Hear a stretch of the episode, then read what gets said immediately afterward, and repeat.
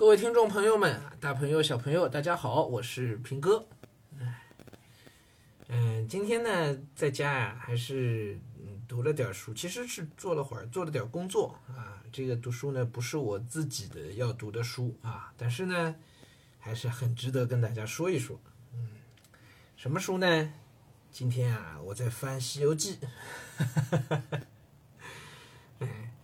这常读常新啊，真的是常读常新啊。但我今天这个主要是翻，就是从工作角度去读啊，不是我自己呃回过头来想到读《西游记》了，这个有点异想天开啊。为什么从工作角度在读这个《西游记》呢？事情是这样的，你知道我们家女儿呢，四五岁的样子啊，嗯，十足五岁不到。那么我在家呢，也给她找点好听的好玩的故事啊啥的，因为她老缠着我们给她读书啊。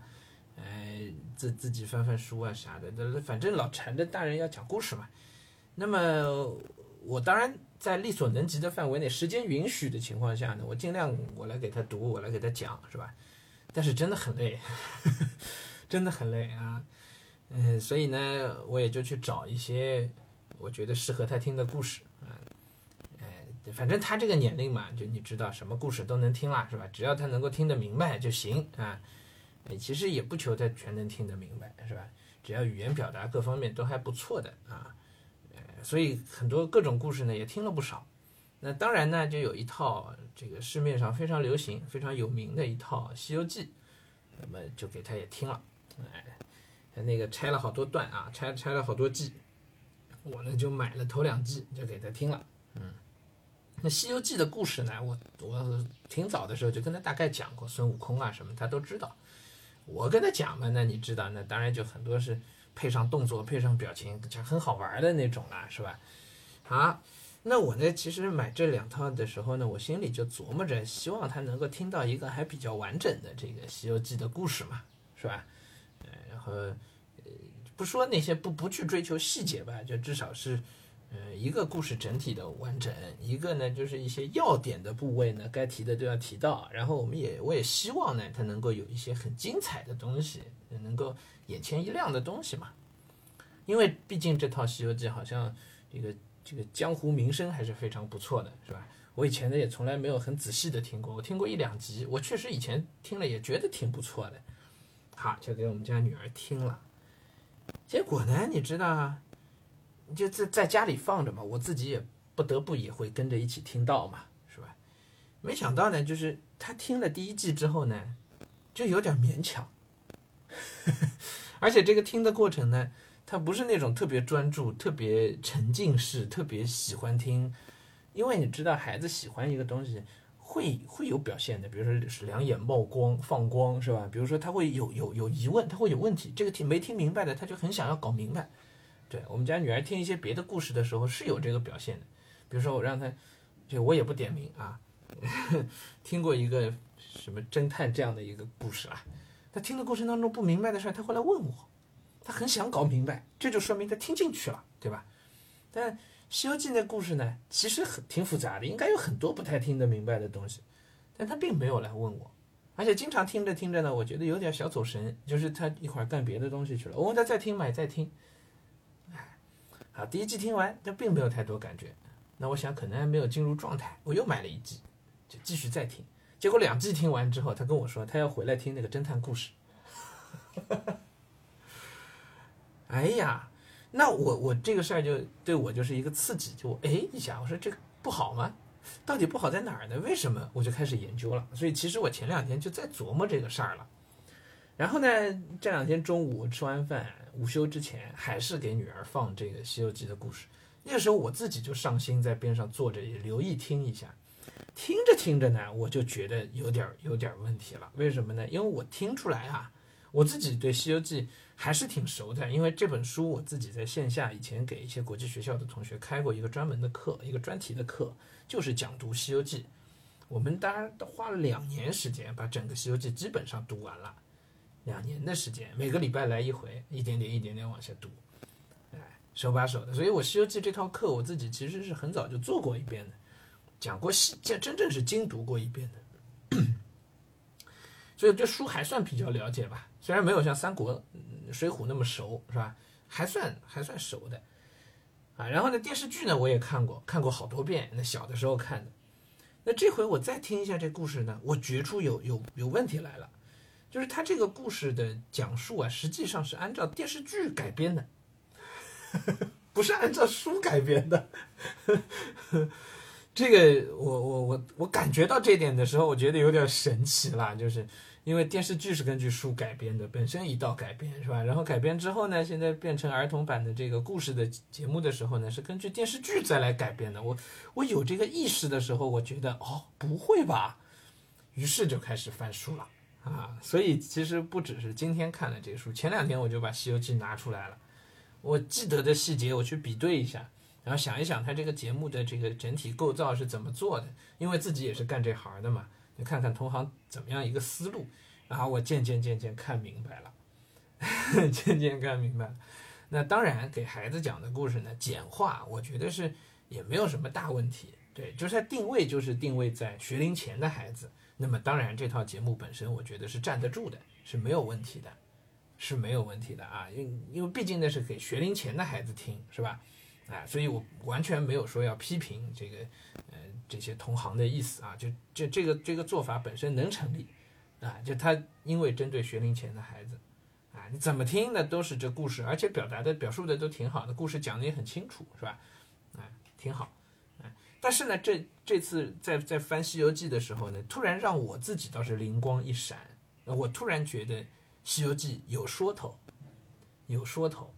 而且我大概也理出一个自己的思路来了，就有了这么一个思路，这个很难得的，各位。其实《西游记》，我跟你们以前直播课讲过，我很早就想做了，很早很早就想做了。但是因为在线下上过那个课，所以我知道里头的难点在哪儿，难受的地方在哪儿。这东西直接面对面讲课没问题，有很多背景可以说的。但是呢。嗯，因为作者吴承恩自己的关系，他有很多狭隘的地方。这种狭隘的地方，我们全做到节目里头来呢，其实感觉怪怪的，感觉怪怪的。然后就有一些，因为他的这种狭隘呢，所以有些东西你讲的就很难讲，很难讲。包括他那个中间有很多类似情节的一些重复，这些东西，我当时就作为一个制作节目的一个一个主播来讲，我其实就不知道如何去处理这种重复。啊，所以我我我就觉得大家可能听着听着会烦，所以就一直没有做。但是这一次呢，因为看到了同行的做法，然后我我隐约感觉到了里面那个要要诀，哎，那诀窍到底在哪儿？可以怎么去做？突然有有有思路了。我现在还不方便跟大家具体讲这思路啊，我讲了，估计你们也觉得挺枯燥没意思。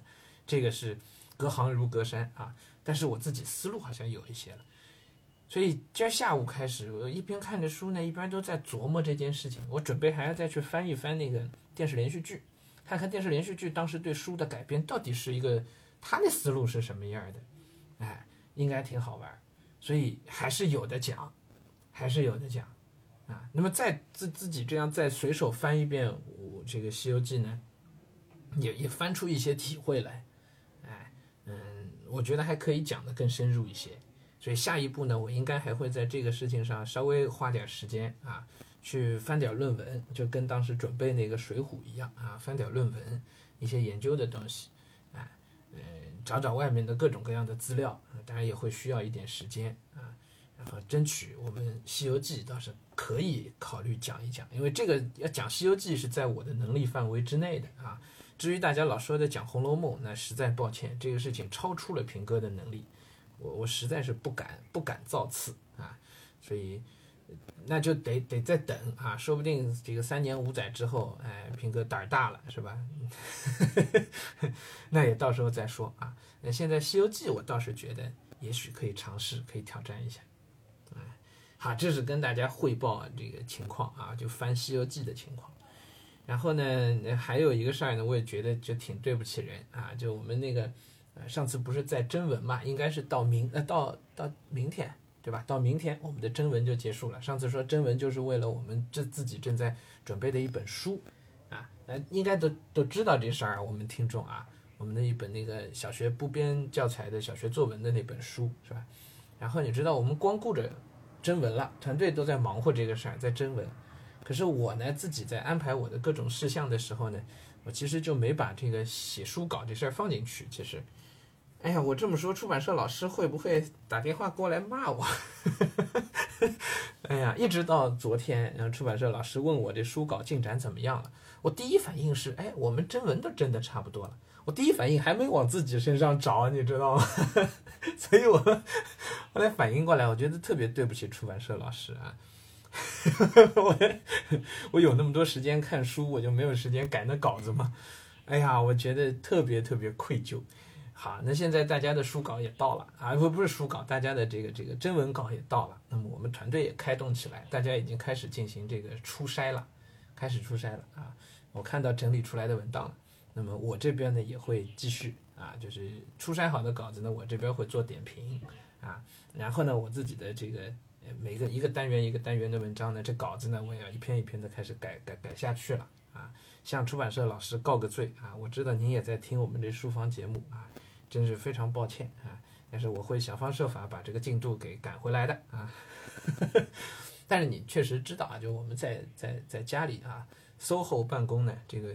整体工作效率确实会差很多，就为什么我其实老师说的也都是读书的事儿呢？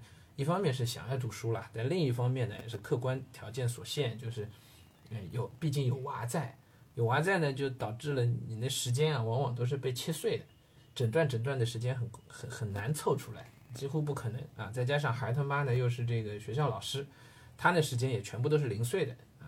除了晚上要备课之外呢，白天还要上这个网课，上各种那个空中课堂的那个网课嘛。然后他们学校要求上空中课堂不能光放视频，都得老师有讲，所以每天的时间段全是零碎的，早上一节，下午一节，下午两节，早上两节，就这么来。这么一来呢，这他他在上课的时间呢，就必须我来带娃。OK，我一带娃呢，那我就不可能在工作啊。那带娃的间歇呢，我可以看看书，这倒是可能的，是吧？娃在剪纸，我坐边上看书可以，我坐边上录音就不行了。我改稿子，那就没那脑子改了，所以时间都是零碎。这个其实是时间管理上的一个大忌，各位是实际真的是时间管理上的大忌啊！我只能拿这种这个碎片化的时间整理点这个笔记啊什么的，这会儿可以干，哎，所以这也是客观条件，也请大家理解啊。我这么说，感觉好像是在告诉大家，我们这书稿要要跳票，要延期，是吧？我尽量不延期啊，